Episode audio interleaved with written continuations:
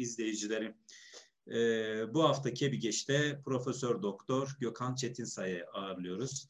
Gökhan Hoca'nın e, doktora tezi Irak'ta Osmanlı İdaresi 2. Abdülhamit döneminde e, küre yayınları tarafından nihayet Türkçe'ye kazandırıldı.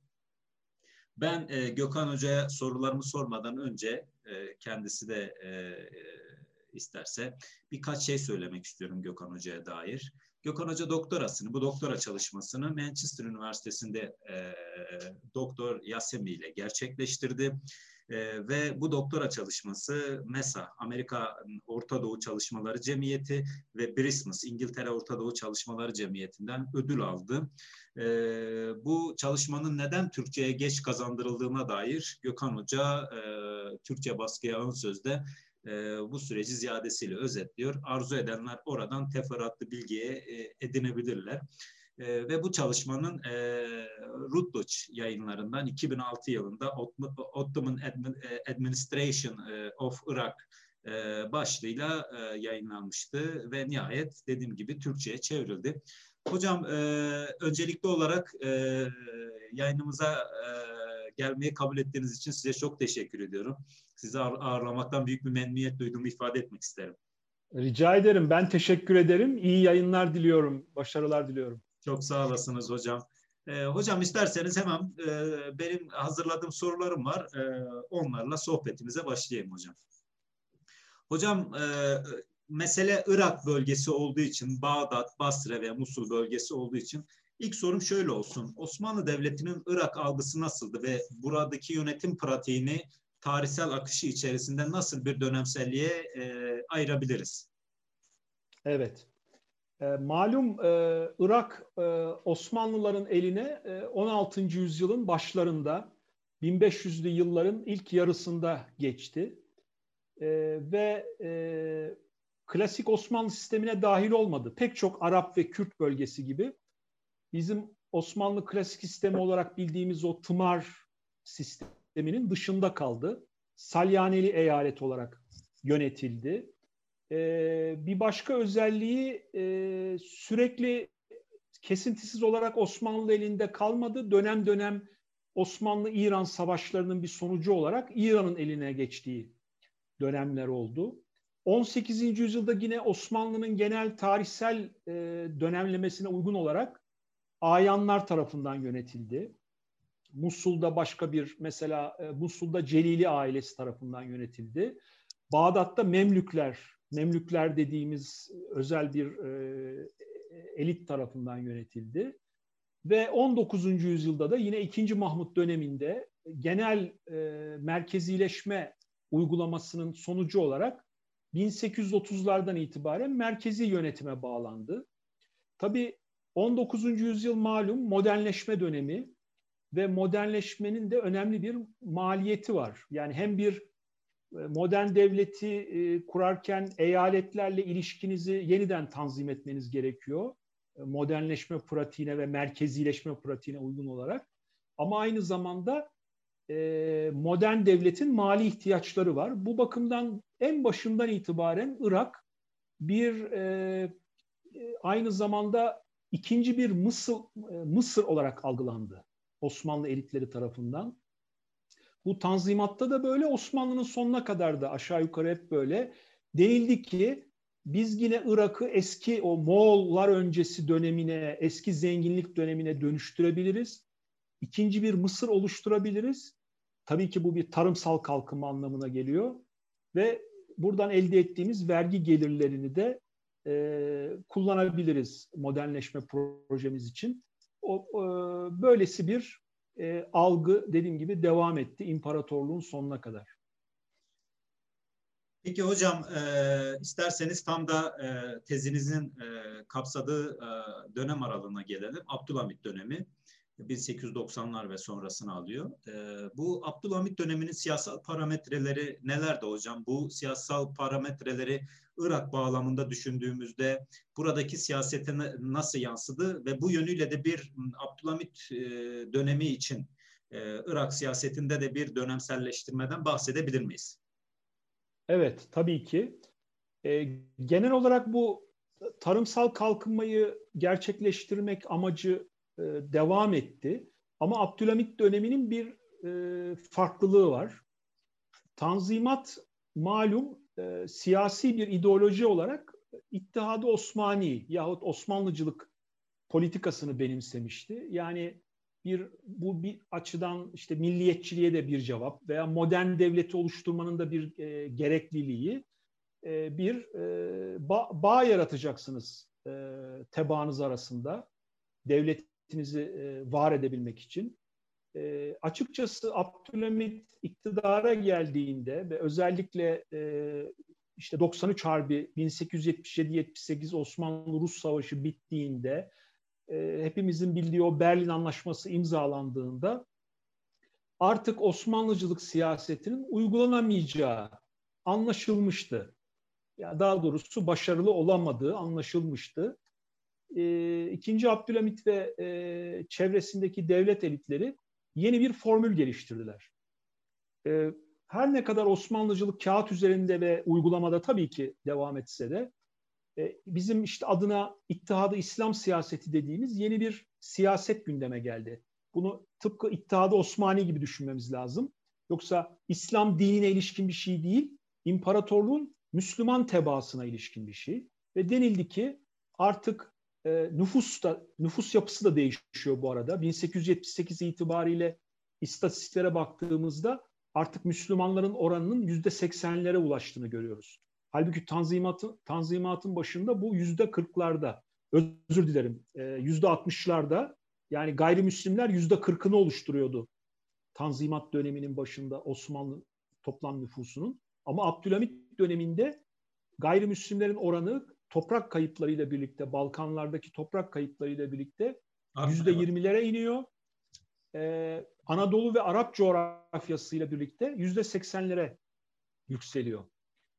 Ee, ve denildi ki artık bu devletin dayanak noktası, temeli Müslüman tebaadır.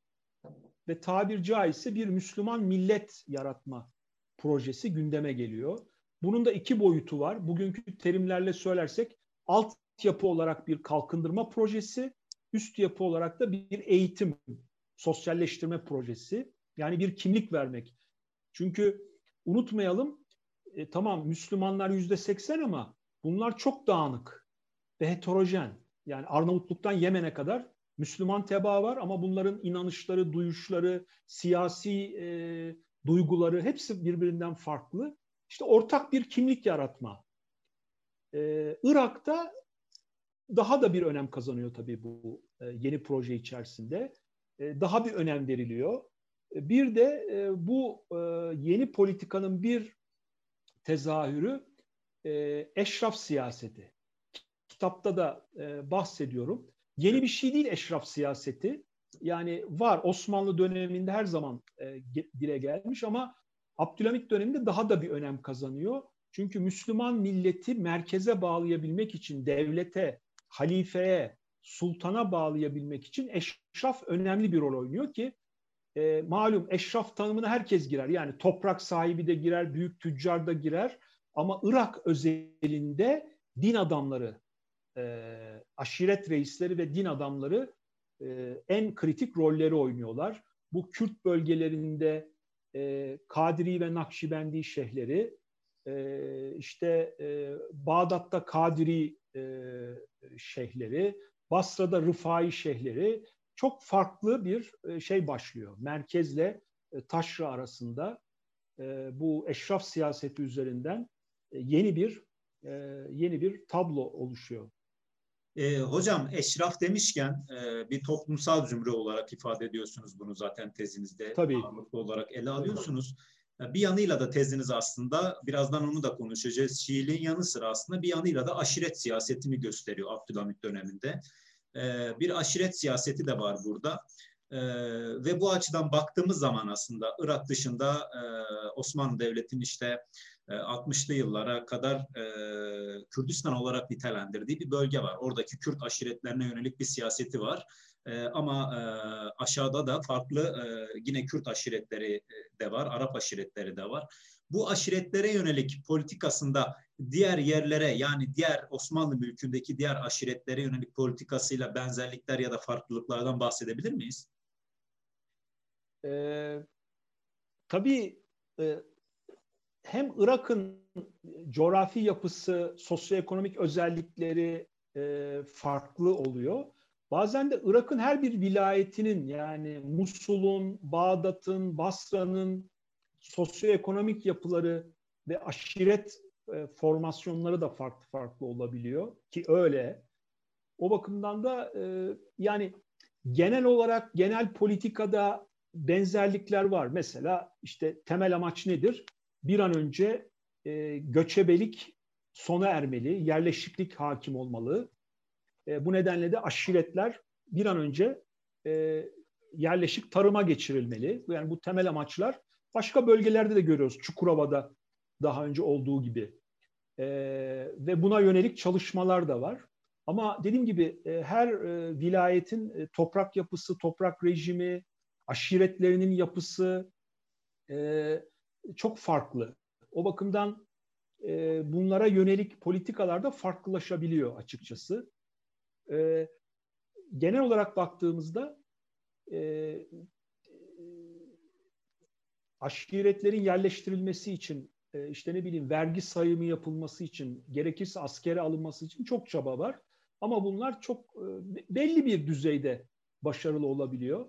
Özellikle Irak örneğine baktığımızda belli bir dönemden itibaren silahlanma başlıyor. Aşiretler her zaman silahlı ama kastettiğim modern silahlar. Yani Osmanlı ordusunun temin ettiği silahlar aşiretlere de Basra Körfezi yoluyla geliyor. O dönemin e, yapısı içerisinde ve giderek 19. yüzyılın sonuna geldiğimizde Osmanlı ordu birliklerinin aşiretlerle yenişememeye başladığını görüyoruz. E, o bakımdan e, tehlike çanları çalıyor ve hep her seferinde de merkezi idare yeni bir reform dalgasını, yeni bir reform projesini gündeme getiriyor. Hocam e, kitabınızda şunu da görüyoruz aslında. Yani Abdülhamit döneminden bahsediyoruz. Evet, merkeziyetçi e, bir e, e, sultan.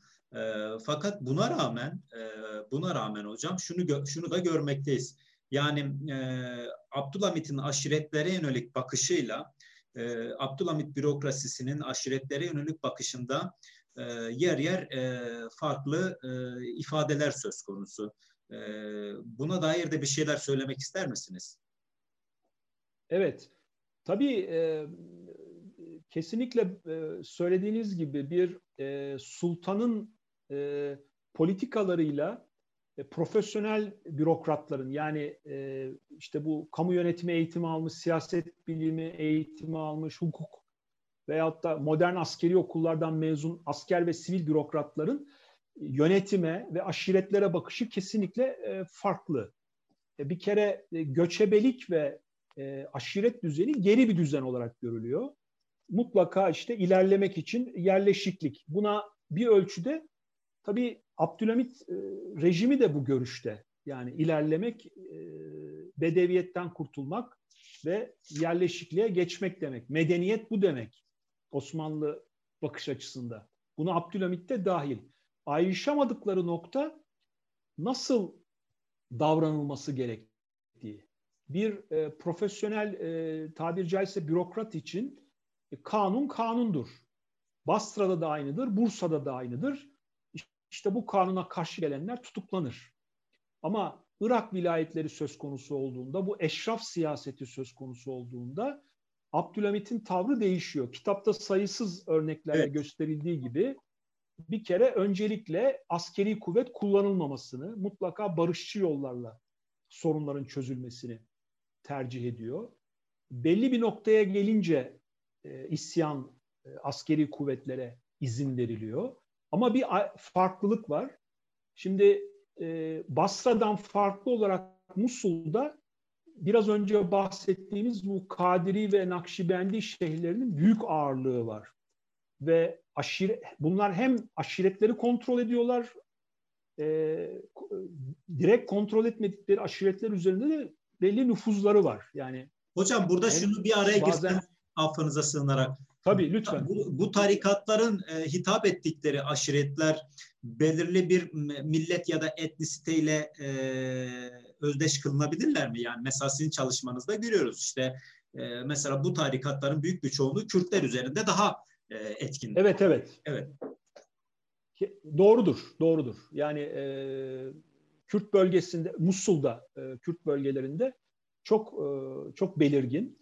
İşte orada işler karışıyor. Yani e, e, dediğim gibi mesela Basra bölgesinde barışçıl çözümler işe yaramadığında askeri kuvvetlere izin veren 2. Abdülhamit'in e, söz konusu şeyhler olunca, Nakşi şeyhleri veya Kadiri şeyhleri olunca asla izin vermediğini, onların işte sülaleyi tahireden oldukları, e, işte seyit oldukları, asla incitilmemeleri gerektiğine yönelik e, sayısız emir yayınlanıyor. Oradaki askeri kumandan veya mülki idare amiri bunları tutukladığı takdirde işte hemen affediliyorlar. Böyle sayısız e, örnekler var.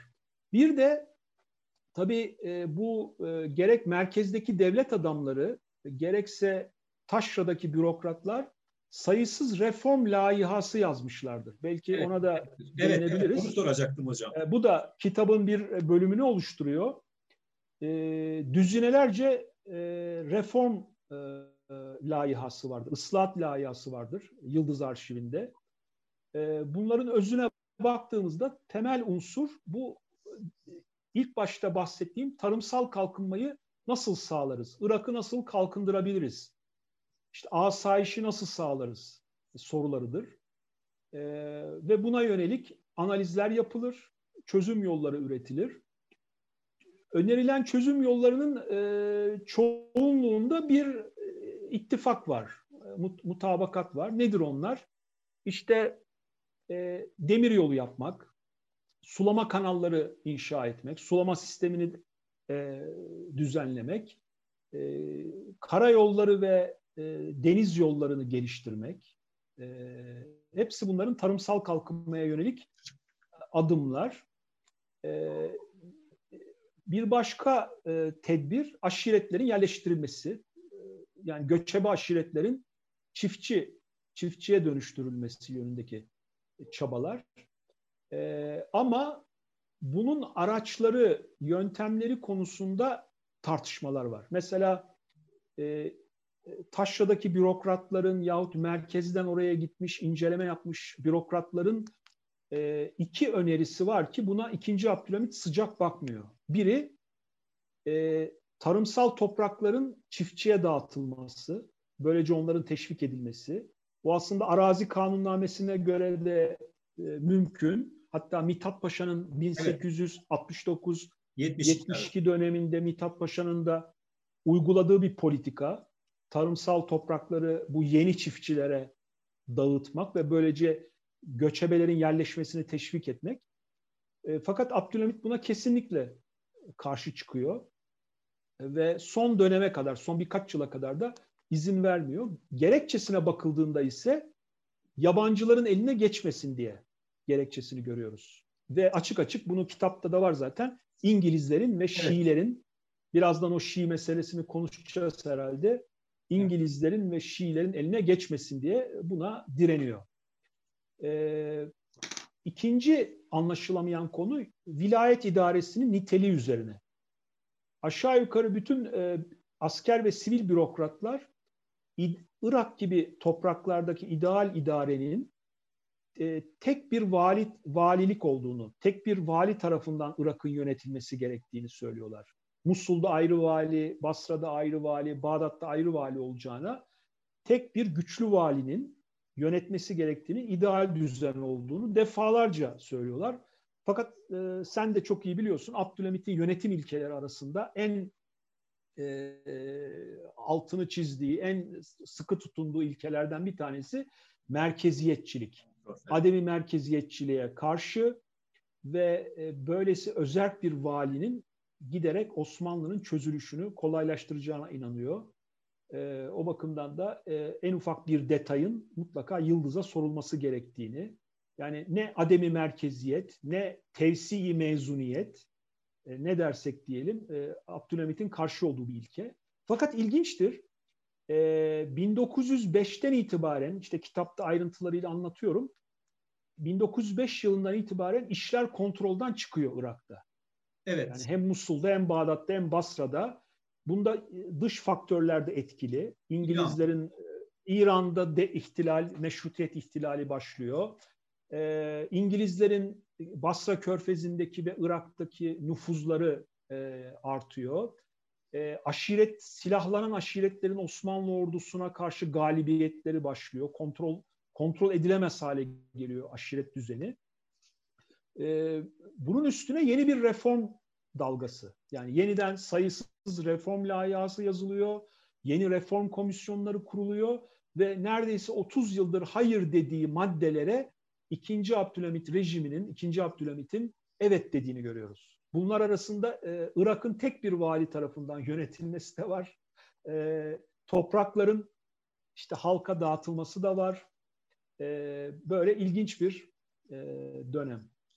Hocam İran dedik demin aslında. İran tarihi boyunca aslında Osmanlı Devleti ile olan münasebetlerinde biraz da Şiilik Osmanlı Devleti açısından Şiilik endişesi üzerinden ön plana gelen bir coğrafya ve devlet. Bu açıdan Abdülhamit döneminde önemli bir e, dış korku olarak da görüldüğünü söyleyebiliriz. Özellikle Irak bölgesi e, söz konusu olduğunda.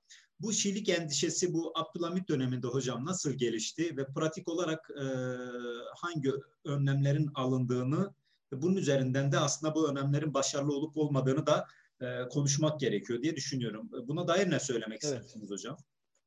Bu e, gerçekten ilginç bir konu. E, literatüre e, işte son e, aşağı yukarı benim tezimle aynı dönemde literatüre girdi.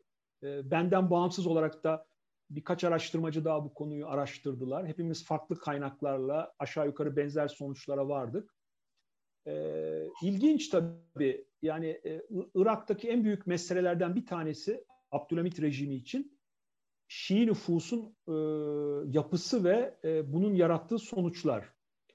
Tarihçilerin e, bize aktardığına göre bu 19. yüzyıla özgü bir durum.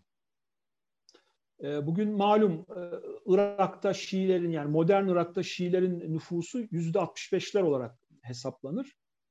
E, o dönemde de yüzde 55'ler olarak e, hesaplanıyor, tahmin ediliyor. Hiçbir zaman tabii gerçek bir sayı yok elimizde ama e, tahminler var. Hem İngiliz hem Osmanlı kaynaklarının yerel ve merkezdeki e, kaynakların tahminleri var. Bunun 19. yüzyıl içerisinde bu seviyeye geldiği tahmin ediliyor ve e, öneri olarak da yer, yerleşikliğe geçen e, aşiretler üzerinde, Arap aşiretleri üzerinde, çünkü bu Bağdat ve Basra'da belirgin, e, Irak'ta etkin olan Şii müçtehitlerin e, bir etken olabileceği konuşuluyor. Yani yerleşikliğe geçen aşiretlerin aynı zamanda Şiiliği de benimsedikleri e, öne sürülüyor.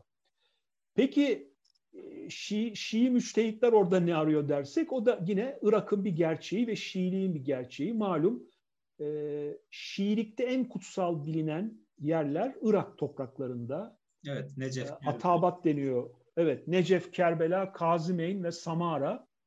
Buralarda dönem dönemin en ünlü müçtehitleri oturuyor. Ee, İran'da da etkisi olan müçtehitler Irak'ta oturuyor ve giderek bunlar politikleşiyorlar. Yine Şii tarihinin özel bir dönemi bu 19. yüzyıl. Daha önce e, hatta Şiilik ikiye bölünüyor ve politik e, damar e, güçlenmeye başlıyor. E, bir kesiminde. Bunlar da işte bu Atabat'taki müçtehitler giderek İran İran iç politikasına daha fazla müdahil olmaya başlıyorlar. Bu tabii e, ayrı bir konu ama e, nüfus nüfus yapısına geldiğimizde yani Şiiliğin giderek güçlenmesi ve merkeze giden raporlarda sürekli bunun altının çizilmesi 1860'lardan beri Osmanlı merkezi yönetimi bunun farkında. İstanbul farkında e, tabii ki bir endişe konusu. Birçok açıdan bir kere Abdülhamit dönemini düşünelim. Sünni hilafetin, işte panislamizmin, İslam İslam'ın ittihadı İslam'ın bu kadar vurgulandığı bir rejimde e, bir vilayetin çoğunluğunun Şiilerden oluşması bir tabii ki bir soru işareti, bir endişe kaynağı. E, aynı zamanda e, Osmanlı-İran ilişkilerinin çok çok değil hiç dostane olmadığı ortada. Çünkü 19. yüzyıl pratiğinde İran genellikle Rusya ile hareket ediyor. Osmanlı savaşlarında yahut dış krizlerinde. O yüzden ileride Osmanlı İran'la bir savaş çıktığında bunların e, bugünkü tabirle beşinci kol olabileceklerine yönelik bir itiraz var. E, benim demin anlattığım İttihadı İslam siyaseti çerçevesinde yine kabul edilemez. E, Müslüman millet projesi anlamında da kabul edilemez. O bakımdan ciddi bir e, sorun. Ne oluyor? E, yine sayısız e, görevli gidip rapor yazıyor. Sayısız komisyon gidip rapor yazıyor. Durumu bütün boyutlarıyla ortaya koyuyorlar. Sebeplerini analiz ediyorlar. Çözüm yolları öneriyorlar. Ve bu çözüm yollarının bazıları da uygulanıyor. E, mesela işte medreseleri güçlendirmek, sünni medreseleri güçlendirmek. Çünkü deniyor ki müçtehitlerin elinde önemli bir para kaynağı var. E, vakıflara Osmanlı Devleti el koymuş, sünni medreseleri geriletmiş ama e, Şii müçtehitler zekat topladıkları için ve devletten bağımsız oldukları için her geçen gün güçleniyorlar. E, ve e, aşiretleri de bu zekatları dağıtarak işte çekiyorlar kendilerine. E, buna yönelik çabalar var. Ama Osmanlı Devleti'nin o dönemki mali durumu içerisinde bunların hepsi kısıtlı etki yaratıyor veya çok cüzi kalıyor. E, ilginç bir öneri mesela deniyor ki bazı Şii çocukları İstanbul'a getirelim, Sünni yapalım. İlginçtir bu uygulanıyor. Evet. Bir, düz, bir düzine Şii çocuk İstanbul'a getiriliyor. Fatih'te bir okulda Sünni yapılmaya çalışılıyor. Ama bu da bir düzine bir çocuk veya zaten başarısız oluyor. E, kimisi diyor ki ordudaki Irak'taki 6. ordudaki Şii askerlerle Suriye'deki Sünni askerleri evet. değiştirelim. Evet hocam. İşte bütün bu e, beyin fırtınaları yahut farklı fikirler arasında Cevdet Paşa'nın özellikle e, ortaya attığı bir tez var ki o bir dönem uygulanmaya çalışılıyor. O da e, deniyor ki Sünnilikle Şiilik arasındaki düşmanlığı bitirirsek e, bizim artık e, Irak'taki Şiilerden endişe etmemizde e, gerekmez. Burada tam da şeye Abdülhamit... Burada tam da aslında iyi bir noktaya temas ettiniz. Abdülhamit döneminde sizin master teziniz zaten Abdülhamit dönemindeki pan-İslamist siyaseti ele alıyordunuz. Bu Abdülhamit'in itaat İslam siyaseti uyarınca gündeme gelen bir Sünni Şii ittifakı söz konusu. Siz Cevdet Paşa'dan bahsettiniz. Ve bilhassa burada e, bir Şii olarak Cemalettin Afgani ile geliştirilen bir diyalog söz konusu. E, isterseniz son e, dakikalara yaklaşırken buna tamam. dair de bize bir şeyler söyle, söylerseniz çok memnun Olur. oluruz hocam. Yani e, malum e, panislamizm yahut İttihadı İslam çok konuştuğumuz ama e, henüz tam olarak da üzerinde mutabık kalamadığımız konulardan. Benim kendi akademik çalışmalarım sonucunda e, ben üçlü bir e, panislamizm yahut İttihadı İslam e, tasnifi yapıyorum. Yani benim çalışmalarımda vardığım sonuç Osmanlı belgeleri bize üç farklı İttihadı İslam'dan bahsediyor. Biri hepimizin en çok bildiği dış politika boyutu. Yani bunları ayrı konuşuruz artık. Vaktimiz çok sınırlı. İkincisi benim sana biraz önce anlattığım Müslüman millet yaratma teşebbüsü, projesi. Üçüncüsü de Sünnilikle Şiiliği birleştirmek anlamında İttihadı İslam. İşte bu Irak e, özelinde gündeme e, giriyor. Ve bunu da iki kişi ikinci Abdülhamit'e formüle ediyor. Biri Cevdet Paşa, diğeri de e, Yusuf Rıza Paşa diye çok ilginç bir adam. E, tarihte pek bilinmez, gölgede kalmıştır ama kendisi Şiiliğe geçmiş ve Abdülhamit'in baş danışmanlarından. E, yani Yıldız Sarayı'nda e, önemli bir kişi ama Şiiliği benimsemiş. E, Tahran ve Moskova büyükelçilikleri var. Her ikisinin de layihaları var. Bu projeyi öne sürüyorlar. Abdülhamit benimsiyor. Peki ara, arayı kim bulacak? Yani deniyor ki Sünni dünyanın lideri sizsiniz. Şii dünyanın lideri de Irak'ta yaşayan müçtehitler. Şah değil. Evet. Şah güçsüz. E, Şii doktrinine göre de malum e, dünyevi iktidarın hiçbir anlamı yok. yok. Gerçek olan müçtehitlerin e, iktidarı. O bakımdan e, başlanıyor bu projeye ve e, bu ara bulucu yani halife ile müçtehitleri uzlaştıracak ara bulucu da Cemalettin Afgani. Ki İran'dan kovuluyor Cemalettin, değil mi hocam? İran'dan kovuluyor, Basra'ya geliyor, sonra yurt dışına gidiyor ve Abdülhamit tarafından İstanbul'a davet ediliyor. Ee, 1892'de İstanbul'a geliyor ve içinde Cevdet Paşa'nın da olduğu, Yusuf Rıza Paşa'nın da olduğu bir çalışma grubu kuruluyor. Ee, o dönemde e, İran'daki e, bazı aydınlar, entelektüeller İstanbul'da yaşıyor. Muhalif aydınlar. Bizim nasıl yeni Osmanlılar, Jön Türkler Paris'te, Londra'da yaşıyorlarsa o dönemin evet o da İran'ın ünlü e, aydınları, entelektüelleri, muhalifleri de e, İstanbul'da yaşıyorlar. Gazete çıkarıyorlar vesaire. Bunlar da bu gruba dahil oluyor. E, Şii dünyasında yaklaşık e, e işte bir rakama göre 400, bir rakama göre 600 e, din adamına, Şii din adamına mektuplar yazılıyor. Halifenin daveti yani gelin deniyor. Klasik bir argümanı var bunların. Nasıl İslam şimdi bir e, tehlike altında İslam dünyası, Batı'nın emperyalizmi karşısında ve bizim birlik olmamız lazım. Nasıl İslam'ın düşmanlarına karşı Hazreti Ali ile Hazreti Ömer omuz omuza savaştıysa bugün de Şiilerle Sünniler işte Batı emperyalizmine, kolonyalizmine karşı omuz omuza savaşmalıdır. Afgani'nin zaten bu söylemleri var. E, olumlu cevaplar da geliyor. Proje çok güzel yürüyor ama e, bir aşamada e, proje durduruluyor. Evet. Niçin dersen onun da sebebi Ermeni meselesi.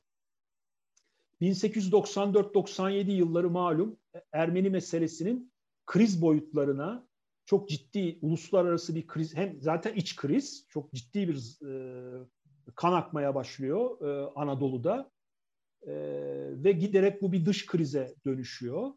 Ama baktığın zaman e, Ermeni e, silahlı grupları İran sınırını kullanıyorlar. E, Anadolu'ya girip eylem yaparken. İşte bu projeyi öğrenen Şah bunun kendisine karşı da bir komplo olduğunu anladığı için e, e, Ermeni e, olaylarını bir nevi teşvik ediyor. E, sınırı daha kolay kullanılmasını e, vesaire. E, ve tabii Ermeni meselesi ciddi boyutlara ulaştıkça da bir noktada Abdülhamit e, bu projeyi durdurtuyor. Başarısız ee, oluyor yani. Evet, başarısız oluyor. Ama şunu e, söyleyeyim, e, bu proje başarısız oluyor ama bu e, Şiilerle Sünni yani Şii din adamlarındaki İttihadı İslam duygusu devam ediyor. Evet. Büyük çoğunluğunda tabii. E, biliyorsun e, Balkan Savaşı'nın, yani İttihatçılarla da devam ediyor aynı hikaye. Balkan Savaşı'nda da Birinci Dünya Savaşı'nda da Şii müçtehitler Osmanlı ordusu, Osmanlı padişahı lehine fetvalar yayınlamışlardır. Birinci Dünya Savaşı'nda son Osmanlı askeri gidene kadar Irak'taki Şiiler Osmanlı'nın yanında savaşmışlardır. Ee, böylesi bir e, gerçekliği var e, bu İttihat İslam projesinin. E, hocam şimdi e, son sorulara yaklaşırken e, İngilizlerden bahsettiniz aslında satır arasında. Bu İngilizlerin bölgedeki rolü ve Osmanlı Devleti'nin özellikle Abdülhamit gibi şüpheci bir peygamberin, e, şey peygamber diyorum, e, sultanın e, buna yönelik bakış açısı. Buna dair de bir şeyler söylemek ister misiniz? Tabii. E, bu da benim yine kitapta ayrı bir bölüm olarak ele aldığım bir konu. E, 19. yüzyıl malum zaten İngilizlerin e, Hindistan'da hakimiyet kurdukları ve o dönemin coğrafyasını düşündüğünde e, aslında Basra Körfezi de onlar için e, çok önemli. E, Hindistan güvenliği için Basra Körfezi'nin kontrol altında tutulması gerekiyor. E, İngilizlere ait olması gerekiyor. E, e, 1860'lardan itibaren bu konu ciddi bir konu haline geliyor Osmanlı-İngiliz ilişkilerinde. Mithat Paşa döneminde bir hamle var. E, Mithat Paşa e, Kuveyt'i, Katar'ı Osmanlı tekrardan Osmanlı Merkezi İdaresi'ne katıyor. E, ve giderek bu gerginlik büyüyor. 1896'da Kuveyt'te bir iktidar değişikliği var. E, bu iktidar değişikliği büyük bir yine krize yol açıyor. E, Osmanlı-İngiliz ilişkileri her seferinde gerilecektir. Osmanlılar her egemenliklerini perçinlemeye kalktıklarında yahut İngilizler her Basra körfezinde kontrol sağlamak için adımlar attıklarında ilişkiler sürekli gerilecektir. Ee, ama en kritik gelişme tabii ki Bağdat Demiryolu. Bağdat Demiryolu kararı alındıktan sonra Bağdat Demiryolu'nun son e, durağının Kuveyt olacağı, Basra olacağı anlaşıldıktan sonra İngilizler daha da sıkı adımlar atmaya başlıyor. Basra Körfezi'ndeki e, Osmanlı bölgesi ve dışındaki şehirlerle anlaşmalar imzalamaya başlıyor. Ve bu büyük bir dediğim gibi e, önemli hem, hem genel olarak Osmanlı-İngiliz ilişkileri açısından hem de Irak tarihi açısından önemli. E, önemli bir konu. Evet hocam. Gelelim kitabın kapak resmine e, tezinizin e, kapsadığı dönem e, 1890 e, 1908. 1908. E, ama siz e, Cemal Paşa'nın Bağdat Valiliği döneminde çekilmiş 1911-12 yıllar arasında çekilmiş bir resmi kullanmışsınız hocam. E, ve bu resmi özellikle kullanma gerekçenizi öğrenebilir miyiz hocam? Tabii ki. Bu bir kere tamamen benim tercihimdir. Ee, ben hatta ısrar ettim e, yayın evine. Sağ olsun onlar da kırmadılar. O yüzden de böyle sorulara şimdi muhatap oluyorlar. Ya açık söyleyeyim sen sen e, işte izleyicilerimize de gösteriyorsun e, resmi. Ben bu resmi doktora tezimi bitirdikten sonra epey sonra fark ettim ve ilk görüşten itibaren de aşık oldum. Meftun oldum. Meftun oldum. Evet. Ee, yani e, doğru, kronolojik olarak uygun değil. Hatta iddiatçıların yönetim düzenleri daha farklılaşıyor Irak'la ilgili. O ayrı tezlerin, ayrı kitapların konusu ama resimdeki semboller ve simgeler beni çarptı açıkçası. Yani Cemal Paşa ile aşiret şeyhleri arasındaki e, duruştan kıyafete kadar olan farklılıklar, evet. Cemal Paşa'nın elindeki işte eldiven, kamçı, çizmeleri, işte kıyafeti, Arap şeyhlerinin kıyafetleri. Evet.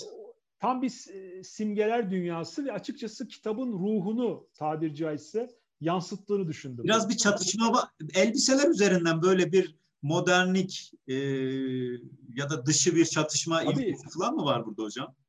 Tabii e, ama ayrıca e, kıyafetin kontrastları ayrı bir simge. Ama evet. elindeki kamçı, elinde tuttuğu kamçı, işte o çizmeleri, o e, şeyi duruşu, o e, medeniyetle bedeviyet arasındaki ilişki. Evet, evet, evet. Görünce ben de öyle hissettim evet. hocam. Evet, o bakımdan. Ee, hocam e, ellerinize sağlık, dimağınıza sağlık. Böyle bir çalışmayı kaleme aldığınız için e, bu çalışmayı Türkçe'ye kazandıran Küre yayınlarına da çok teşekkür ediyoruz. Çünkü zaten siz çalışmanın girişinde bu çalışmanın neden bu kadar Türkçe'ye çevrimi hususunda geciktiğine dair uzun uzadıya hem mütevazi bir ön söz yazmışsınız hem de gerekçelerinizi ziyaret... Öz eleştiri de yaptım evet. evet hocam yani o, orada da çok samimi ve bonkör davranmışsınız. E, programımıza katıldığınız için hocam çok teşekkür ediyoruz. E, çok müstefit kaldık. Dilerim ki bizleri izleyen izleyicilerimiz de e, en kısa sürede e, Abdülhamit dönemine dair önemli bir bölge olan Irak'a e, dair gerçekleştirdiğiniz bu çalışmayı edinirler ve bir nebze de olsa aslında Abdülhamit e, bu son dönemlerde çok tartışıla gelen bir sultan. E, özellikle de popüler kültür içerisinde. E, bu açıdan bir nebze de olsalar e, bilimsel anlamda e, bu hususta sunmuş olduğunuz katkılardan ötürü size çok teşekkür ediyoruz hocam. Yayınımıza katıldığınız için de bilhassa teşekkür ediyoruz. Ben teşekkür ediyorum. Başarılar diliyorum. Teşekkürler hocam.